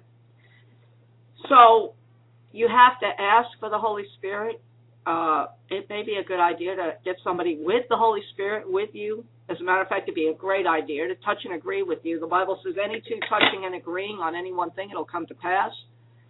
Uh, and just in case there is some deliverance involved, uh, most people need a little bit.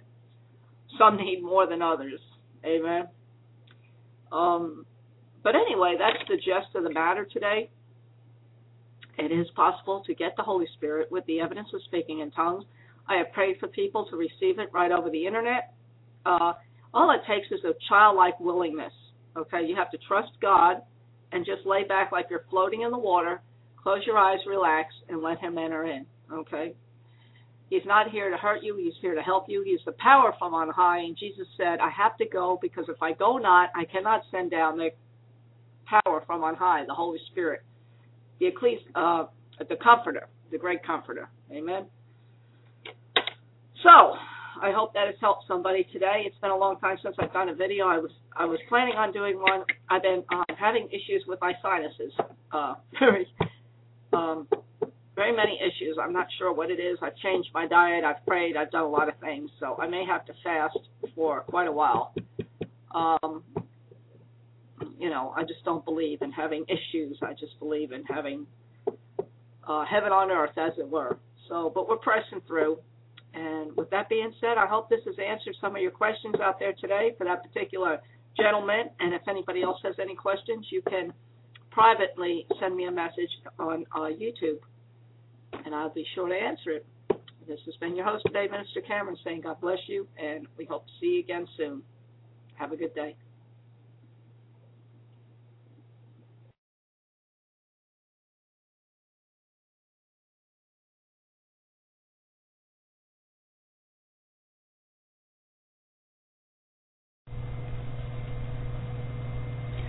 Hi, Lonnie Mackley here. I just want to talk to you today a little bit about the Holy Spirit, and if you want to be baptized with the Holy Spirit, I'm going to pray with you to be baptized with the Holy Spirit, and you can be baptized with the Holy Spirit by the end of this video if you want. Um, the Holy Spirit, you may know Him as the Father, the Son, and the Holy Spirit. Uh, the Holy Spirit is a person. Uh, Jesus said that uh, He called Him the Comforter, the Counselor, the Teacher. That's the purpose that He plays in your life. And when Jesus left the earth, uh, he promised the disciples that he would send the Holy Spirit to them and that he would teach them everything they needed to know, that he would remind them of everything that Jesus said. And uh, Jesus even breathed on them and he commanded them to be baptized in the Holy Spirit as believers. So, whether you're a Christian or you're going to become a Christian, or whether you're just a person that needs more of God, this is something that you can have in your life. You can have a constant friend, constant counselor, a constant teacher, um, somebody that will be with you and that will help you get through your life. The Holy Spirit is a person. He's not just some like you know spirit floating around like a ghost or anything like that. He's a person that helped create the whole earth. Um, he manages everything here, and he's literally aware of every molecule that moves around here. He knows your thoughts. He's able to. He knows your past. He's able to help you uh, as far as healing the things that have happened to you in your past. He's basically just somebody that gives you more power to serve God and helps you to get closer to God. And He is God. He's God. It's God the Father, God the Son, God the Holy Spirit. And um, He's somebody that can really, like, if you're a lonely person, or if you're um, basically just spiritually hung- hungry, we're entering a time where people are going to start becoming more spiritually hungry, and they're either going to feed themselves on um, spiritual things of darkness or spiritual things of light. We're entering a time where you're going to see a lot of spiritual activity in the in the earth, both part of darkness and light, and um, people are going to be pulled one way or the other. So you need to choose which side, darkness or light, that you're going to feed yourself with spiritually. And being baptized with the Holy Spirit is a way to really pretty much guarantee that you're going to be feeding yourself with light so I just want to tell you a little bit about the Holy Spirit uh, when He came. Jesus, like I said, Jesus said that He would send the Holy Spirit after He died, after He rose. He didn't really die. And the Holy Spirit day, came on the day of Pentecost. If you read in the Bible in the book of Acts, A-C-T-S, uh, He came that day and fell upon the, the 120 people that were gathered there in the upper room.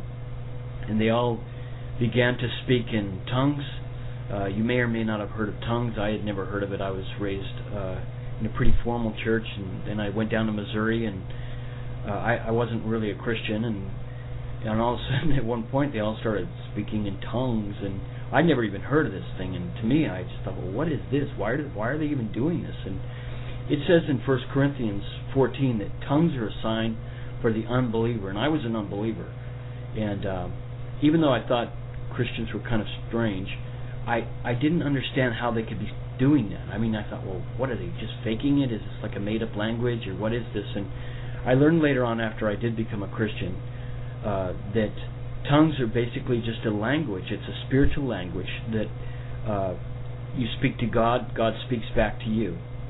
And uh, on the day of Pentecost, they were speaking in tongues, and everybody that was there were all hearing it in their own language. And it's also um, the people that were there, it was like they were drunk. Like you get high sometimes. God wants us to have joy.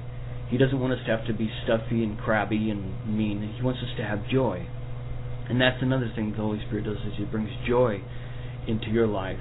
And uh, so if you're lonely, if you need love, if you need happiness, if you need guidance in your life, the Holy Spirit can help you. And um, another thing that happens, like I was mentioning, is that it edifies you when you speak in tongues. I'll just speak in tongues.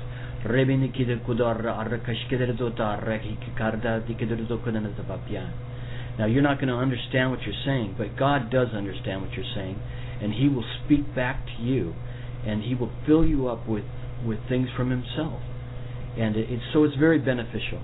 It's not meant to be a weird or an odd thing, and it's meant to help you basically to be in closer contact with God. In the days that are coming, you're going to need it. Uh, Paul even spoke in tongues, and he, he told everybody else there that they should too. So it's And it's something that Jesus said that they said that it's not just a gift for you, but it's a gift for the generations to come. So it's not a thing of the past, it's a thing for today.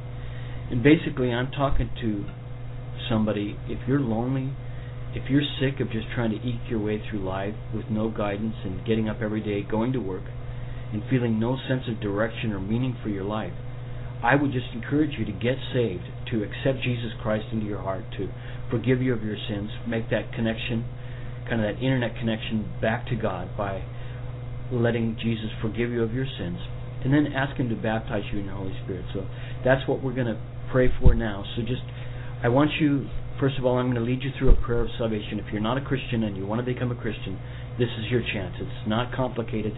All you have to do is mean it. And then I'm going to pray for the Holy Spirit to come and to baptize you. And if if you're like I said, if you're hungry, if your heart is open to it, and you really want God in your life, if you want that spiritual light into your life, He will come. It doesn't matter if you've led a horrible life. I, I led a horrible life. I was full of addictions, full of all kinds of you name it. I just had everything wrong with my life. And sometimes it's almost better that way because then we don't come with a big agenda to God. We just come as we are. So just come as you are. It doesn't matter what problems you have in your life or what's going on. Just open up your heart to, to God, to Jesus, and to the Holy Spirit, and He will fill you right now. So let's pray. Father, we just come to you in prayer, and I just pray for my friend right now. I just want you to repeat after me if you want to become a Christian. Dear God, I ask that you would come into my heart, that you would forgive me of all my sins. I accept the sacrifice of Jesus Christ for my sins who died on the cross. And I thank you for forgiving me of all my sins. I ask you, Jesus, to now become Lord of my life. Turn my life over to your guidance and direction. Thank you, Jesus. I just want to encourage you that if you meant that prayer, that you're now what they call saved. And that means just saved from hell. If you were to go to bed tonight, you'd go to heaven and not hell. Everybody was born with a God-shaped hole in their heart, and that's what God is doing with you right now. That's what He's just done. Is He's filled that God-shaped hole with Himself. Now, Father, I just pray for the baptism of the Holy Spirit for this person that's praying with me right now. I just want you to open your heart up. I want you to lift your hands up. Just begin to pray to the Lord. Be willing to let Him speak through your mouth. Be willing to let whatever comes out of your mouth, it might sound a little funny at first, but then it will flow in more of a real language. Just begin to let Him fill you right now. You're gonna, you might feel electricity come over you. You might feel waves of love come over you. You might feel peace come over you. You might feel a great weight come off of you that you've been carrying all your life. So just open up your mouth right now and just speak out, whatever it is.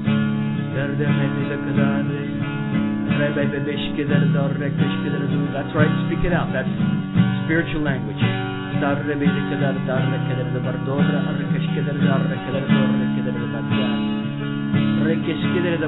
Just let it flow out.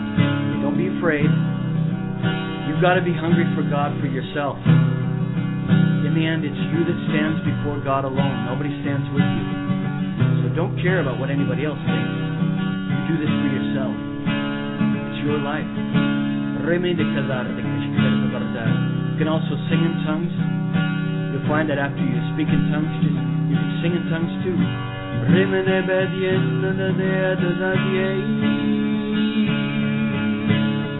Listen.